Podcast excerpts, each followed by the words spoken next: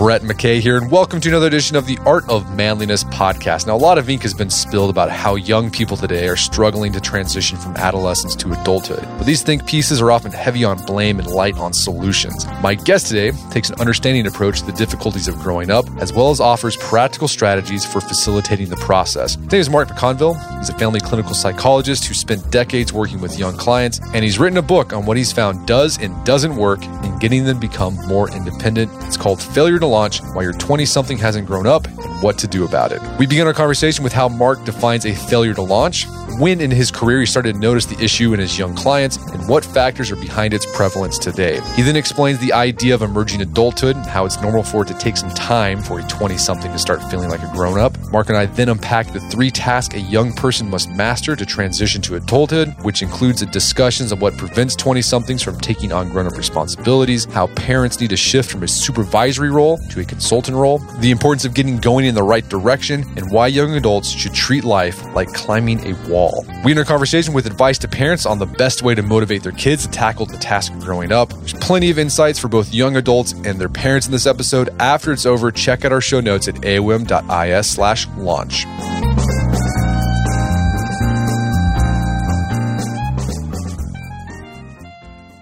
All right, Mark McConville, welcome to the show. Well, thank you. It's great to be here. So, you are a clinical psychologist. You got a new book out, Failure to Launch Why Your 20 something Hasn't Grown Up and What to Do About It. This is a book geared towards parents who have young adults who are having that hard time transitioning from adolescence to adulthood. But I think, I mean, it could be read by a young person who recognizes that they're having a problem. Before we get into the, the, the content of your book, let's talk about, let's do definitions first. How do you define in your practice and in the book failure to launch? Well, there's a, a stage of emerging adulthood as defined by the primary researchers in the field between ages between, say, 18 and 23 or 24, when your, your real task is to move beyond the structured adult oversight of the world of high school, where, where uh, parents and adults kind of set the agenda, they, they created the curriculum, not only academically, but developmentally and uh, you're stepping out beyond that. And uh, so now it falls on your shoulders to figure out where am i headed? And you know i'm not an adult yet but i, I need to be doing something to launch myself in that direction. And the kids that that i'm talking about we sometimes re- think of them as 22 or 23 going on 16 because the the kind of behavior patterns that they're exhibiting would be normative for say a 16 year old who's maybe wrestling a little bit with growing up but at age 20, 22, 23, 24, they're really starting to appear as problematic. And failure to launch doesn't necessarily mean like, I mean, you could still be living with your parents and you're making that transition. It just basically means it's sort of like a, it's an attitude you're taking towards your life. You're taking responsibility for your own life. Yeah, absolutely. You, you hit the nail on the head. It has really, uh, while a lot of these kids are living with parents because they're, they're not making any headway in self support, or certainly they're not ready for financial support, but the fact that you're living with your parents doesn't in itself mean anything. You could be, you know, my son was living with us when he was in law school, and and and that certainly meant launching. So it's more about what the kid is doing or not doing relative to kind of preparing uh, a trajectory for themselves. And if mom and dad's support can be a positive part of that, then that's great. And when did you start noticing your practice an uptick in the number of young adults having this failure to launch? I don't have perfect hindsight. I'm I'm guessing it was around. Uh, I look back at my journals because I've I've kept a professional journal for decades, and it was around the end of the 1990s that I began to get uh, a lot of these referrals, kids who were in their 20s, and where the therapy work with them just felt so much more like working with an adolescent. And adolescents have been a specialty of mine since the beginning of my career, and and um, the what I learned is that you can do have terrific, interesting, insightful, intriguing conversations with a 22 year old who's kind of stuck. And if you don't get their parents involved in the process and start recruiting them as co therapists, the therapy really goes nowhere. So I would say it was, you know, around 2000 would be where I would peg it. And what do you think is going on there? Like, what what's going on that, to increase the number of young people having that hard time transitioning from adolescence to adulthood? Well, there's, you know, we could probably write a sociological treatise on this. Some of the more obvious things are that the job market has changed dramatically in the last 50 years. The amount of education it takes for you to be a viable candidate for employment that could sustain you and has a future to it is so much different. When when I graduated from high school, I could have taken a bus cross town, applied to Kodak for a job, and as a an 18 year old, I could have you know within six months saved enough money to put a down payment on a car and um, move out and get an you know those kinds of opportunities when we had a manufacturing culture they existed you could be independent and financially viable by the time mean kids would would they would put down payments on houses in their early 20s but today that's just it just we're in a an economy that's service oriented that's uh, tech technology oriented and so the preparation you need is so much greater. And that means tuition dollars and that usually means mom and dad. So and then when we just look at things like the cost of housing and the growth of real wages those have been disappointing trends for anyone that's at that point in life of, of trying to step toward the adult world. And and also you talk about, you know, parenting has changed as a consequence because parents realize that it's going to take a lot more to get their kids into adulthood. So parents are kind of stressing out about parenting uh, more yeah, than they did in the past. That's right. The idea that you're done when they're 18, which which was a just a kind of understood truth uh, back in the day. It is just not the case anymore. If, if you're the parent of a someone who's graduating from high school, there are lots of ways that you remain involved. At the very least, as a financial support and as a consultant, as a sounding board. So yeah, parenting it's not over when they turn 18. And, but you know, we talk about we talk about how parents can be a consultant, but some parents they do more than be a consultant. They actually just try to like make their kid like just do the stuff for their kid that they should probably be doing themselves. Yeah, uh, you know, p- parents today, I, I, I hear this a lot that it's a it's a very standard criticism of contemporary parenting. All these helicopter parents, and we hear nightmare stories of how college professors get emails from the parents of students. And I heard one story of the HR director of a large corporation hearing from a parent about why didn't my daughter get promoted and and those those kinds of anecdotes really make parents look look bad. But if you look at the bigger picture there's something very different happening. This this generation of parents and, and i'm going to say broadly from the last 20 years to, to now it's the most it's this this is the most supported generation of young people. If, if for example brett let's say you're a you're a 14 year old with a learning disability, and so you don't find school very appealing and you find it kind of cumbersome. And, and the year happens to be 1975 or 1980. You are just generally regarded by everyone as kind of a pain in the neck. And you're going to quarrel with your teachers, your parents are going to fight with you. You, you may be thinking about dropping out of school. But if you're that 14 year old today, you're going to be looked at much more sympathetically you're going to be evaluated. People are going to identify that you've got a learning issue. They're going to set up a, a very special and supportive academic path for you forward. Your parents are going to be much more sympathetic. So I could go on and on, whether you're a, a poor student or whether you're a, a student athlete, the amount of support that issues from the adult world today is overwhelming. So th- there's a positive side to this phenomenon we are producing better athletes. We are we're producing, I think, academically, the kids who come out of high school today. Maybe they don't have the feet on the ground maturity for running their life, but but they are academically in in many cases very well prepared.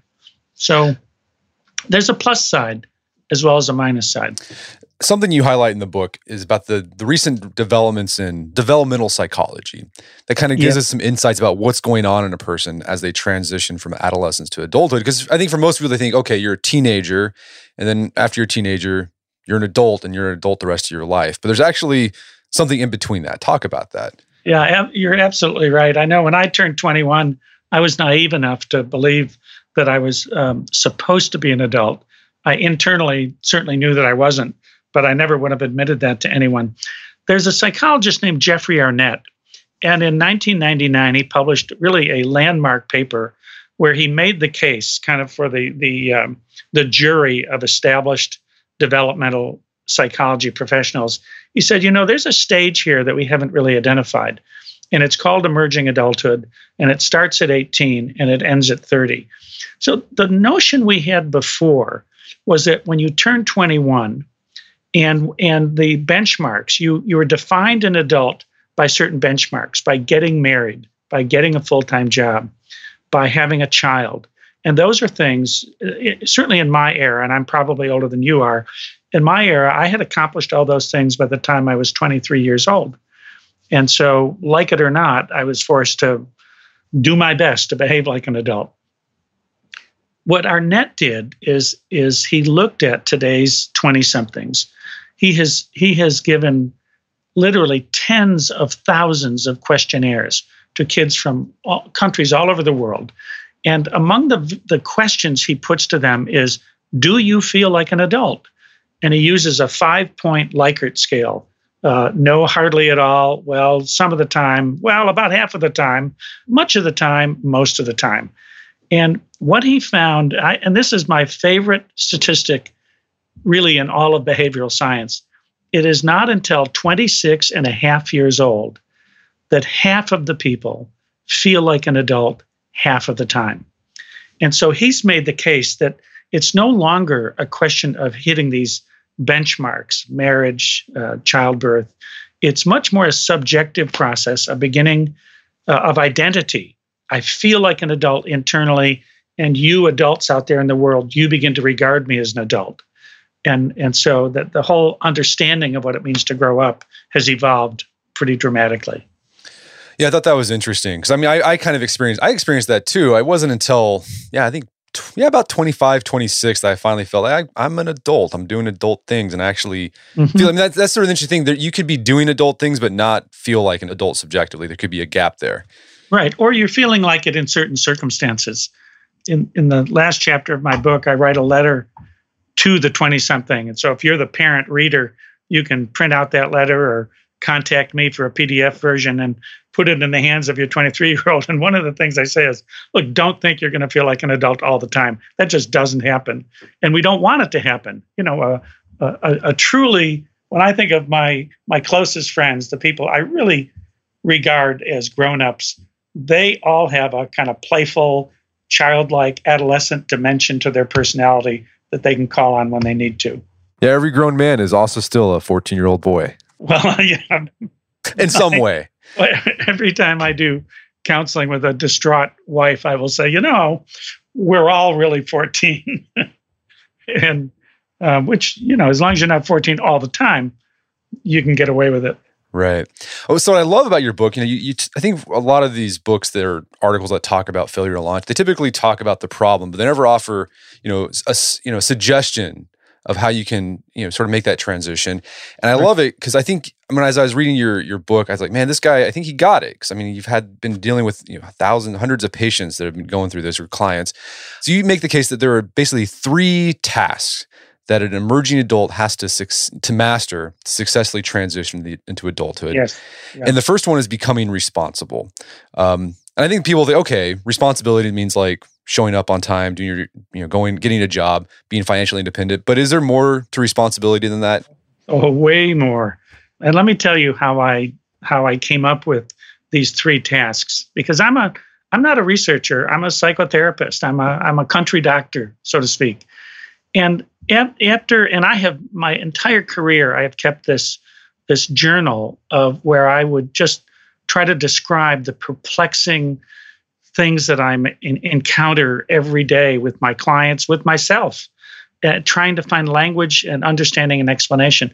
And and the question i begin to ask myself is what are the psychotherapy themes that keep coming up with these struggling 20 somethings and one of them is there's this what seems on the surface a very peculiar avoidance, sometimes almost a phobic avoidance of doing very simple administrative tasks. Like um, I had a, a mom and a 19 year old in my office about this is about two years ago.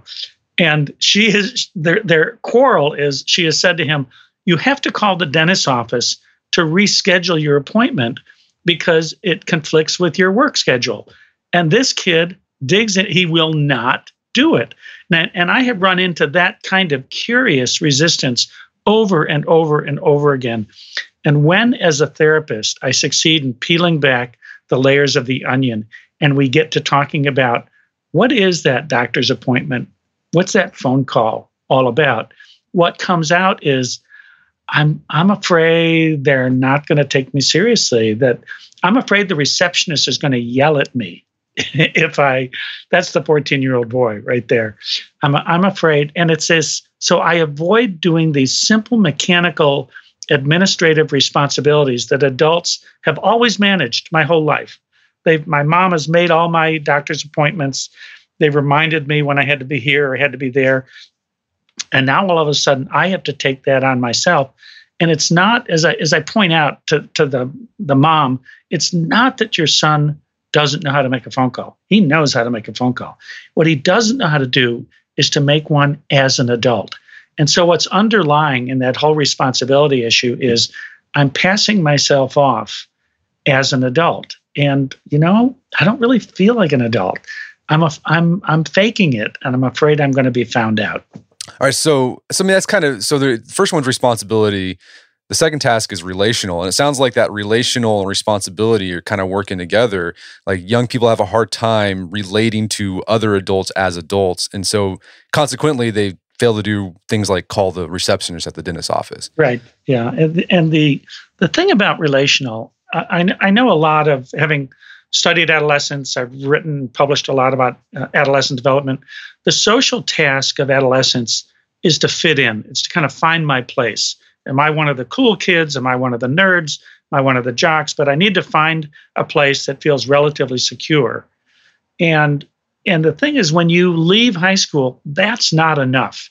That kind of knowing my place is insufficient. And I have had conversations literally hundreds of times with kids who are getting to the end of high school and they're saying, I can't find anyone in my school to have a real conversation with, meaning conversations that have more of a relational intimacy quality.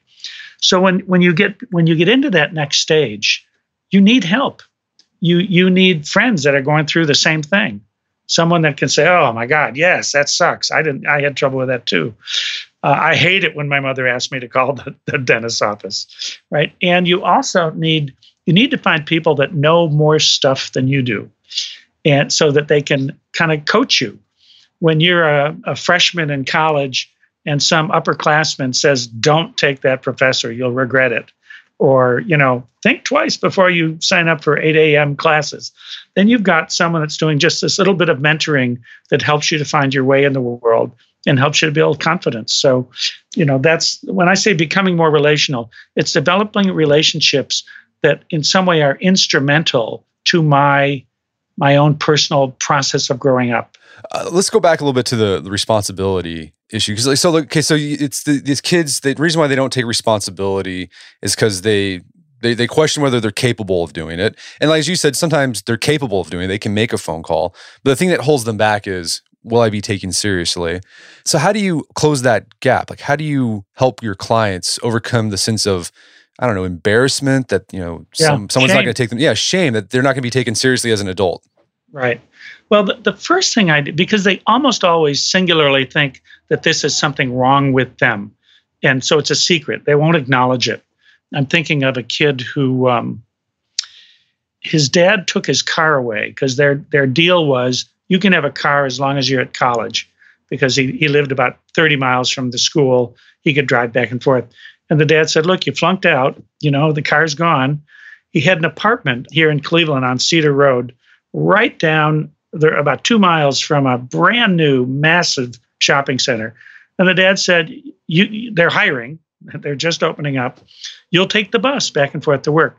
Well, this kid, you'd think that the father asked him to jump off a cliff you know, into a, a raging sea. And I watched them go back and forth in the office. And I finally excused the dad. I said, Would you wait in the waiting room for us? And I sat with the kid one on one. I looked at him. I gave him kind of this uh, this little twinkle in my eye smile, and I said, "You don't know how to take a bus, do you?" and he just had one of these like like he'd been caught, you know. and I said, "No, really. Do you pay when you get on, or do you pay when you get off?" Um, he, he had no idea. I said, "How about this? Next Saturday, your dad's going to drive in to your apartment. The two of you are going to take take the bus, go have breakfast at one of the new restaurants, and take the bus back." It's the first thing I have to do as a therapist is de-shame the whole issue because I want to tell him I don't know whether I have to pay when I get on or I have to pay when I get off. And anytime I have to take the rapid train into downtown Cleveland, I stop and ask my wife, "How much is the fare? When do, I, when do I have to do it?" If you can, if you understand that other people share the same uncertainty, you begin to feel less freakish about it. So that's I try to normalize it, and I try to get someone to instruct them. The kid with the um, who wouldn't call the dentist's office, I had the mom, I just said, Mom, would you call the dentist's office right here on speakerphone and just reschedule the appointment? Which she did. And the kid just kind of listened and said, Oh, yeah, okay, I could do that. So de-shaming it, giving some modeling, showing how it's done, that that usually helps kids to move forward. And what any insights or advice on parents who, you know, maybe they don't have a 20 something yet, but maybe they don't want to have a 20 something that has that sort of issue. Like what can what can parents do sort of proactively when they're yes. teenagers to prevent that? Well, and on one um, radio show when I was being interviewed and they had call in, a dad called in and said, uh, you know, I'm finding this all very interesting. What can I do with my three year old? and I kind of scratched my head and I thought, well, what can you do with a three year old? I said, well, you can you can go into the playroom and you can sit down on the floor and say, "Come on, honey, we are going to pick up these toys together." You can create this this these little loops of accountability that that you you are um, you have a job, you're part of this family, and kids who have that, and some parents do it so skillfully, uh, they're not just hounding their kids about chores. They're presenting it more as like, we we need your help around here we're all part of this. The model I use is kids that grow up in farming communities because those parents are never quarreling with their kids about responsibilities because the kid views responsibility as essential to the family functioning, to the community functioning. And so it's a little hard to harder to do that if you live in suburbia and you don't have a chicken coop in the backyard where the eggs have to be collected but it is a kind of attitude that parents can have about recruiting their kids for being responsible for themselves. So that, that's a big part of it. And you certainly, you know, I, I, I see it. In, in fact, as I have this book has gotten out and I've heard from parents, I'm I'm hearing them say, "Oh my God, I'm working on that issue with my 12 year old. you know, how how do we get her to clean up after herself? How do we get her to monitor her own homework?" We're going to take a quick break for a word from our sponsors. For those who embrace the impossible, the Defender 110 is up for the adventure. This iconic vehicle has been redefined with a thoroughly modern design. The exterior has been reimagined with compelling proportions and precise detailing, and the interior is built with robust materials and integrity. The Defender capability is legendary, whether you're facing off road challenges or harsh weather conditions. Durability has been tested to the extreme, cargo capacity means more room for your gear, and there's been powerful innovations like the intuitive driver display and award winning infotainment system that keeps you connected. Innovative camera technologies deliver unobstructed views and effortless maneuvering, and the Defender is ready for a wide range of adventures. The Defender family features two door Defender 90, the Defender 110, and the Defender 130, which seats up to eight. Push what's possible with a vehicle made to go further, the Defender 110.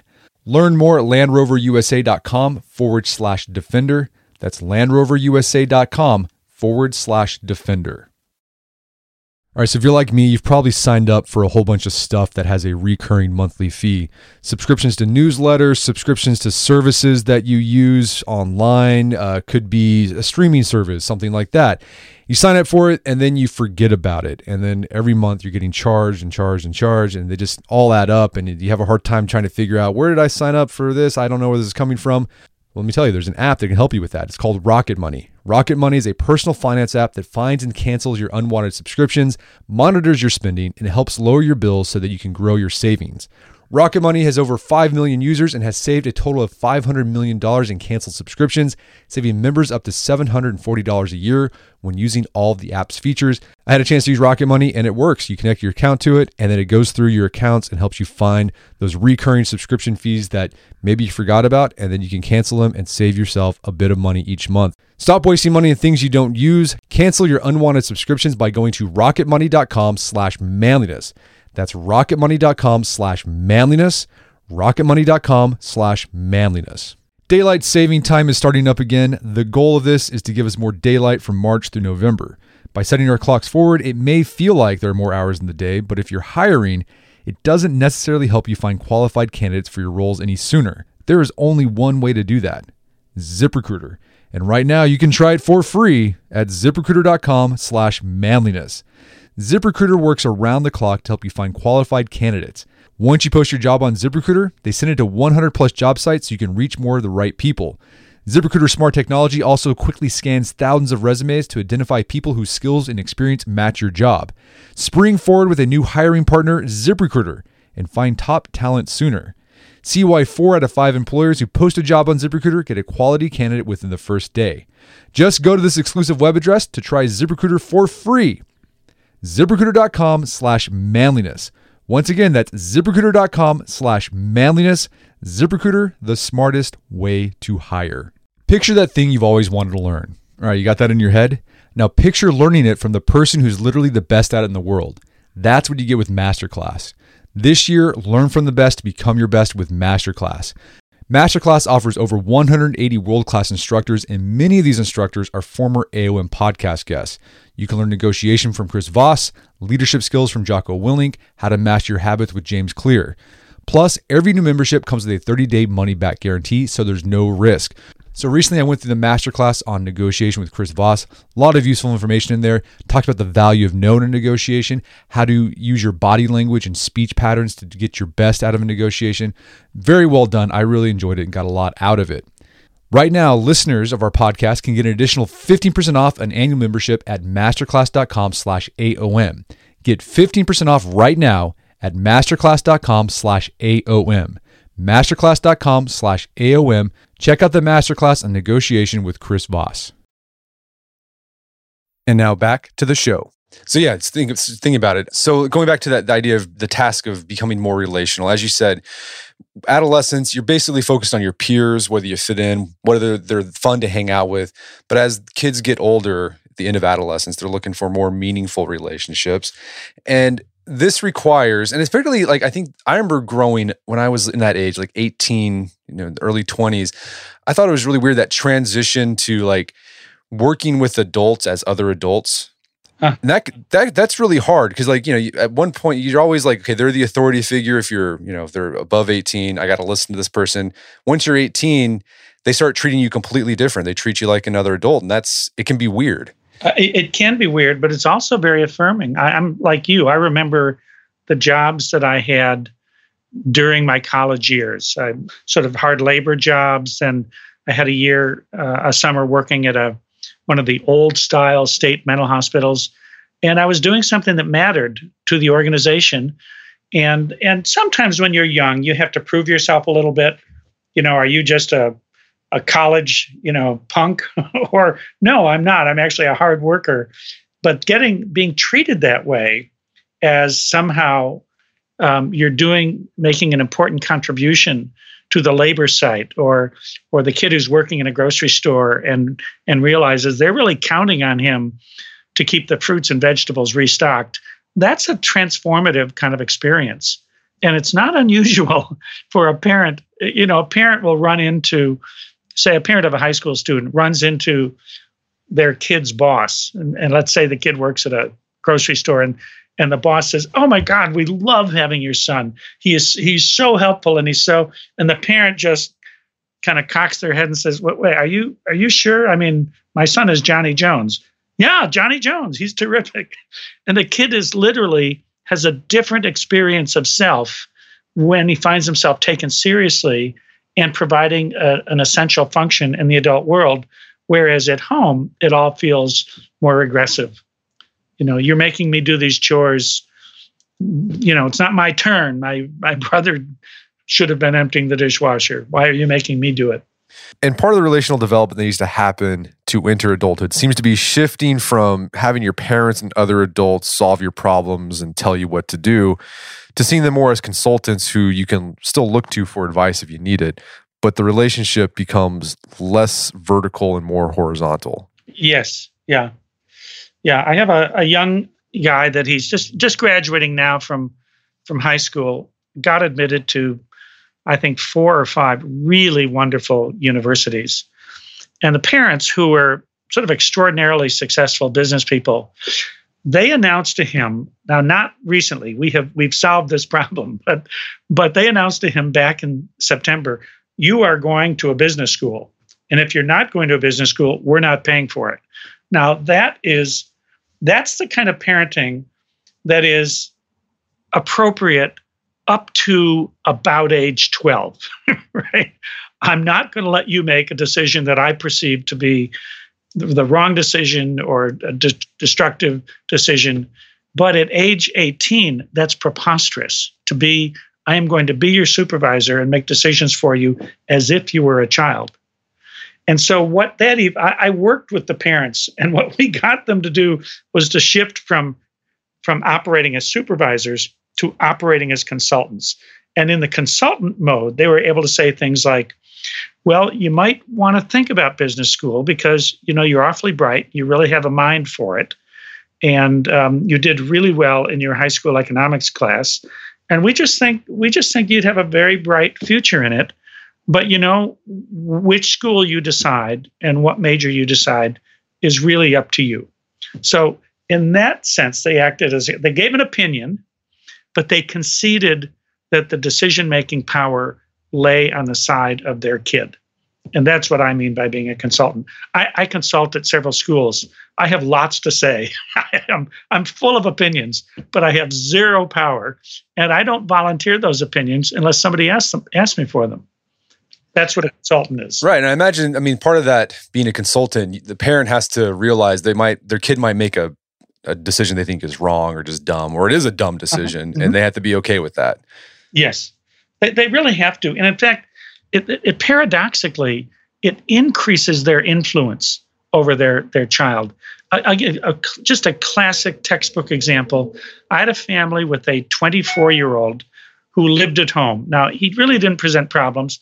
He wasn't very ambitious. This was a parents were, were educated and successful. He had a blue collar job, but he handled it faithfully. He went to work, he got his paycheck, he didn't cause anyone any trouble, but he was a marijuana smoker.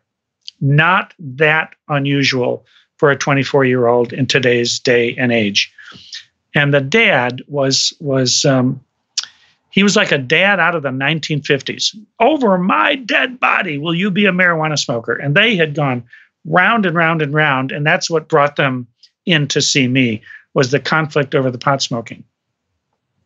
And what, what this kid, it was a it was a tug of war. They'd come home and walk up the steps, and they would smell the pot wafting down from the third floor. And I finally, it took me a long time to persuade the dad. I said, "Look, I, I have some very scientifically based concerns and reservations about young people smoking marijuana.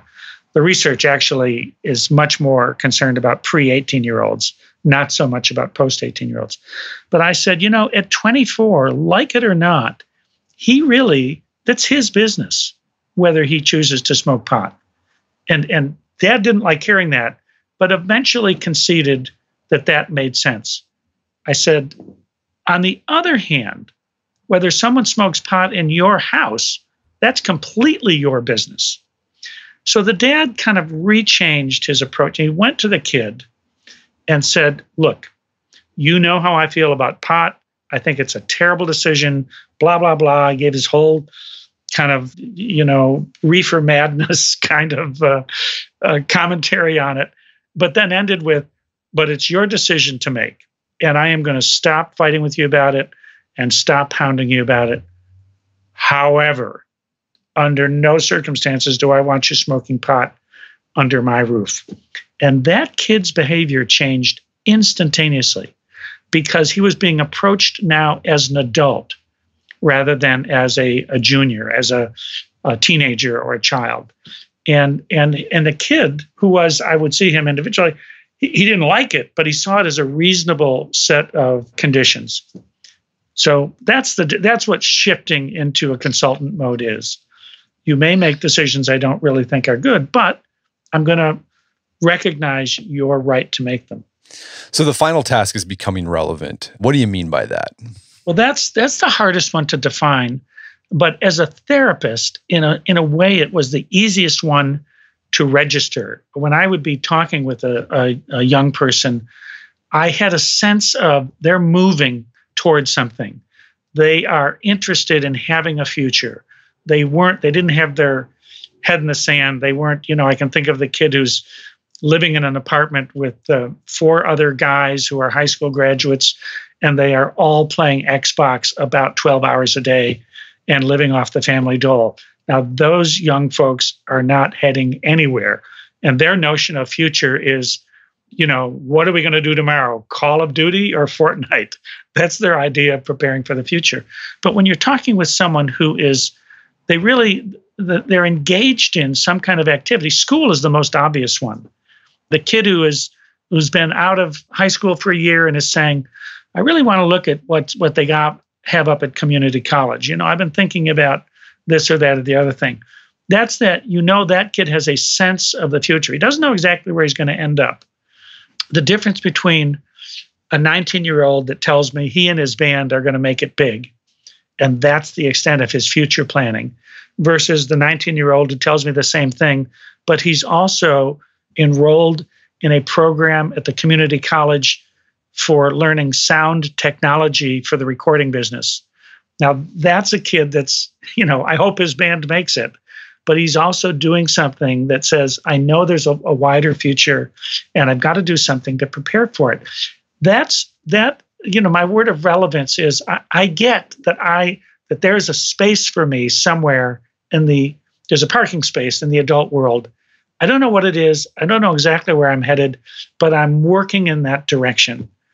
And when when I have a kid in my office who doesn't have that, where there's this kind of sometimes very explicit, sometimes implicit sense of despair, like like I want time to stop. I'm just I'm just doing the thing I'm doing to bide time and to avoid having to do anything that's you know that's really challenging or that carries me into the future it's having a sense of direction right? That's that's really what relevance is. I have a sense of a direction forward. I may not know where i'm going to end up but I have a direction. Yeah, and I mean, over the years, we've gotten a lot of I've gotten a lot of letters from young men who are like 18 in their early 20s, and they say like, I don't know what I'm supposed to do with my life, and as a consequence, they like don't do anything because they think they have to have like this perfect plan. Yeah, you got it. You don't need that. I, I, my typical advice is like, man, just get started with something, and as yeah. you get going, you'll notice things, you know, opportunities start opening up.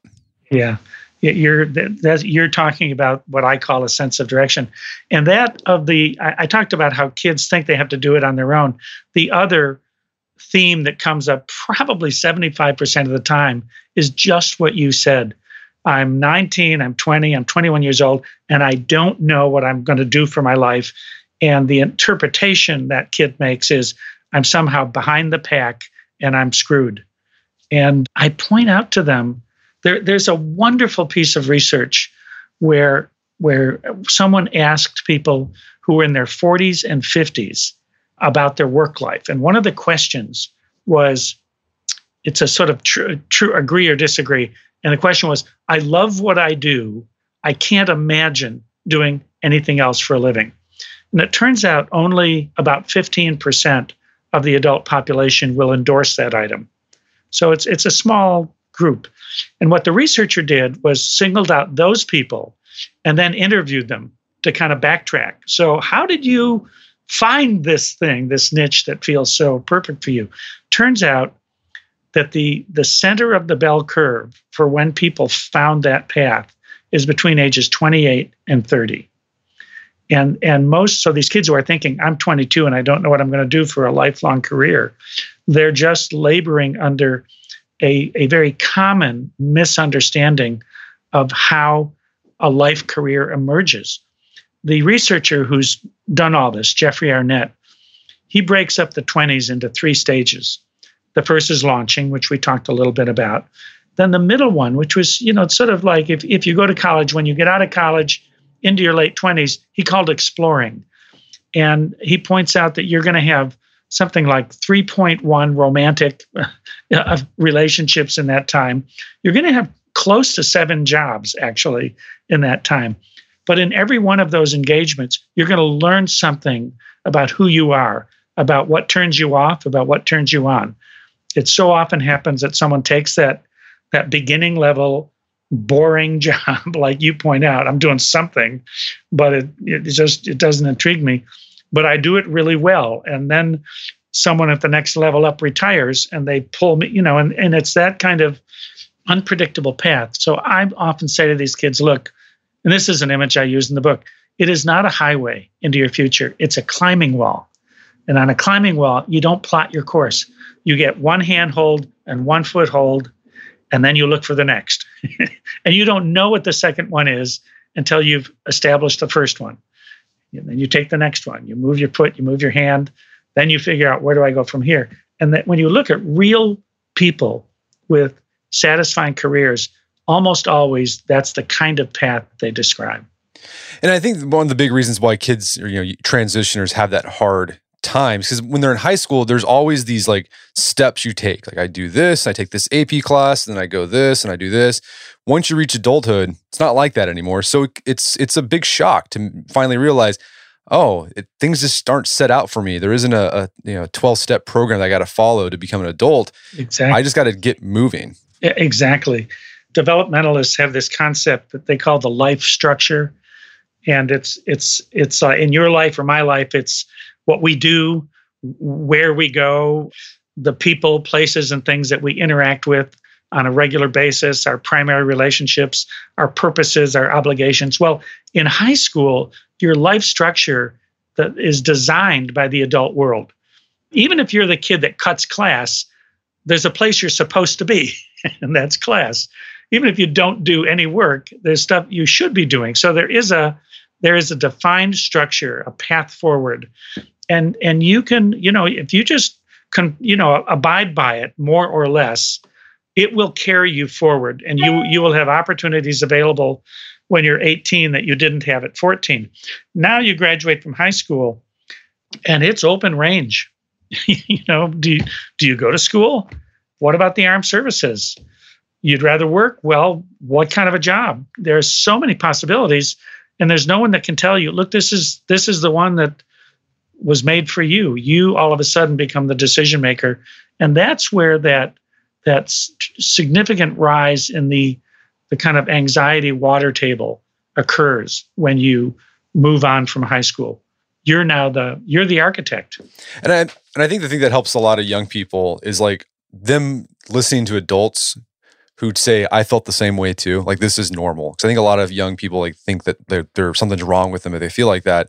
And the reality is, no, that's completely, you're supposed to feel like that and you'll be fine. That's right. You're absolutely right. And that's when I get those kids, like, I really think there's something freakishly wrong with me because I don't know. I say, tell me about your aunts and uncles. You know, give me, give me a little, uh, the family tree. I say, okay, look, I want you to promise me you will call your Uncle Harry tonight and ask him if he would be willing to tell you what it was like for him at age 20 would you sit down with your mom and dad and ask them? I mean, getting you're right. If they can get that that realistic sense of perspective from adults, and, and often the you know dad doesn't want to say, "Yeah, I flunked out of college after a semester and a half because I was partying too much, and then I worked for a year, and then I went back to school, and then I went on to get my MBA." And then I went on to start my corporate, you know, whatever. The kid has no idea that there were some significant stumbles early in the path. And I really think it helps kids. It, it humanizes the whole business of growing up when adults are willing to share that stuff with them. So these are the three big tasks. And, you know, so a parent will, who's listening to this thinks, okay, this is great. Now I got to motivate my kid to do these things. But you talking about the book, like, no, trying to thinking that you can motivate your kid to do this stuff probably is going to backfire on you. Well, it, it's very interesting, Brett. There, there are. If we really did a random sample of 100 parents of of 22 year olds, some of them use the old fashioned methods. You know, get out of bed and go apply for a job. And with a certain percent of kids, they they they they move forward because they don't want their parents nagging at them. I went off to college and I signed up because I don't know, my dad would have been furious if I didn't. So there is a percentage of the population for whom the parents don't really have to do anything elegantly. But the kids who make their way into my office and who made their way into my book, those parents have tried all that stuff and it not only doesn't work, it's just making the relationship more and more conflicted. And, and those parents really have to adopt a different perspective on motivation. They have to create necessity. There's a story I tell in the book that I think captures the entire uh, outlook on motivation. This was a, a dad uh, whose 19 year old son was a, a terrific kid by all description. He tried culinary school, just didn't like it. And now he was home. He wasn't a drug user. He was a nice kid. He had a girlfriend, and dad got him a car because he knew that without a car, he wasn't very likely going to be able to find work and then get himself back and forth to work. But this kid's effort at job search was really, it was sort of textbook. Yeah, I filled out an application yesterday, right? One, one or two a week was enough. And the dad was after him and after him and after him. And I, he, he came to me and said, What can I do to, to motivate him? And I said, Does he have any bills? And the dad said, Bills? He doesn't have any income. How could he have bills? I said, No, no, no. It works the opposite, the opposite way. And then the dad stopped and said, Well, he sort of does. And that is when I got him the car, it's a used car. We got it six months ago. And he we agreed to go halvesies. The payment was, I think, $600 a month. I'll, I'll pay 300 he'll pay 300 I said, How's that gone? He said, Well, the first month he gave me 150 bucks.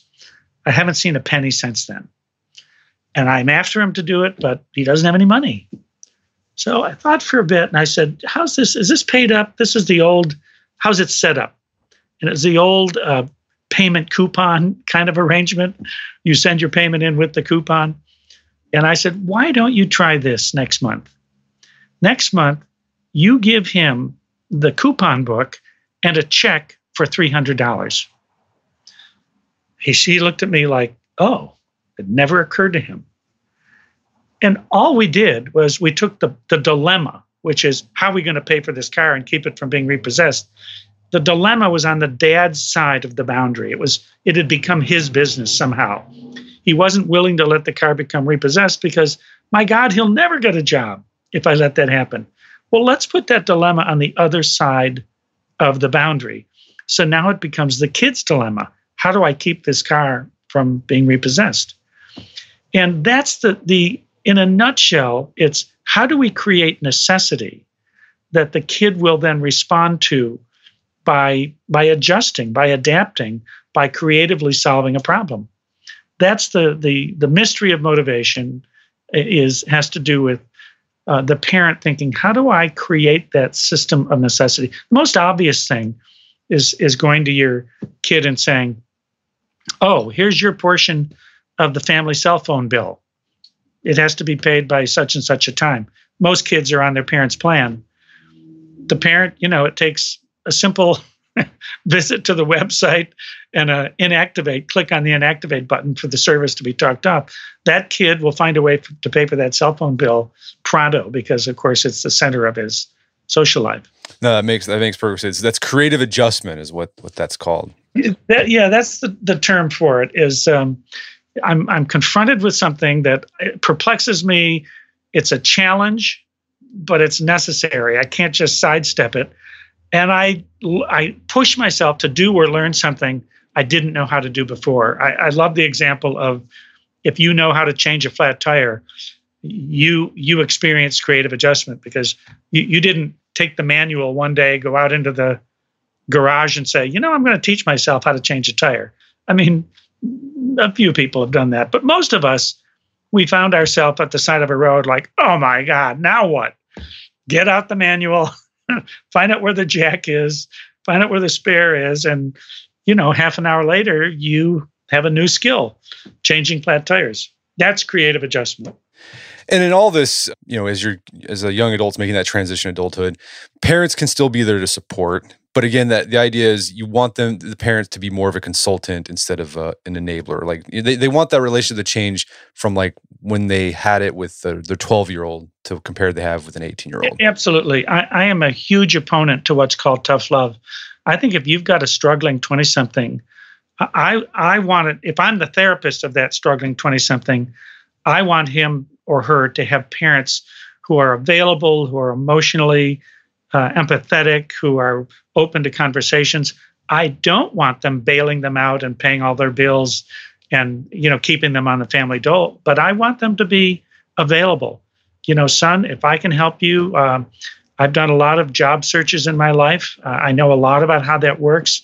Just ask, and I'd be happy to to help you out. I'm not going to impose what I know on you, but it's available. And I then, as a therapist, I try to get kids to see your parent's not trying to control you.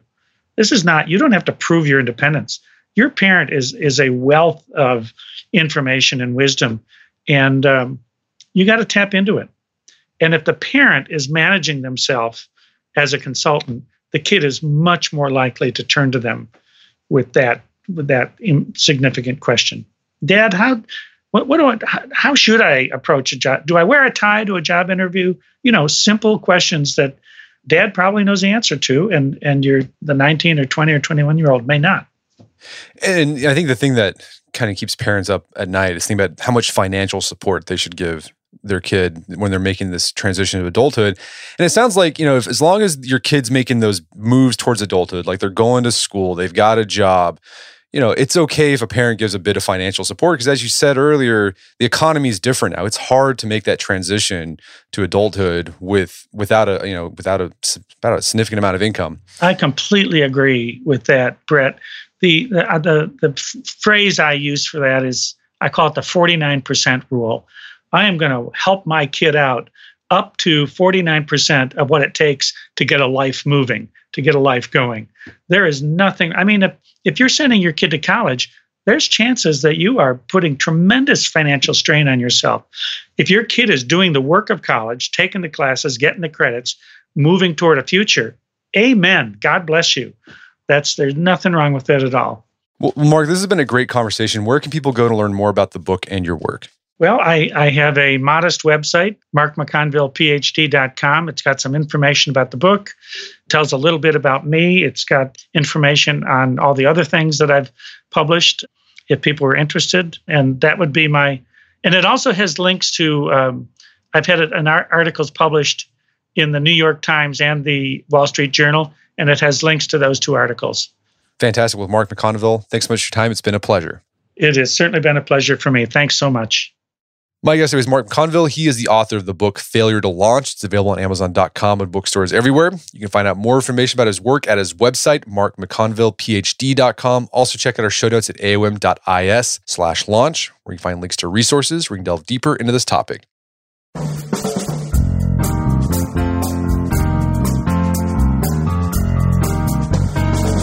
Well, that wraps up another edition of the AOM podcast. Check out our website at artofmanliness.com where you can find our podcast archive as well as thousands of articles we've written over the years about pretty much any topic you can think of. If you'd like to enjoy ad free episodes of the AOM podcast, you can do so on Stitcher Premium. Head over to StitcherPremium.com, sign up, use code manliness at checkout for a free month trial. Once you're signed up, download the Stitcher app on Android or iOS, and you start enjoying ad free episodes of the AOM podcast. And if you haven't done so already, I'd appreciate it if you take one minute to give us a review on Apple Podcasts or Stitcher. It helps out a lot. And if you've done that already, thank you please consider sharing the show with a friend or family member who you think would get something out of it. As always, thank you for the continued support. And until next time, this is Brett McKay, reminding you not only to listen to the AOM podcast, but put what you've heard into action.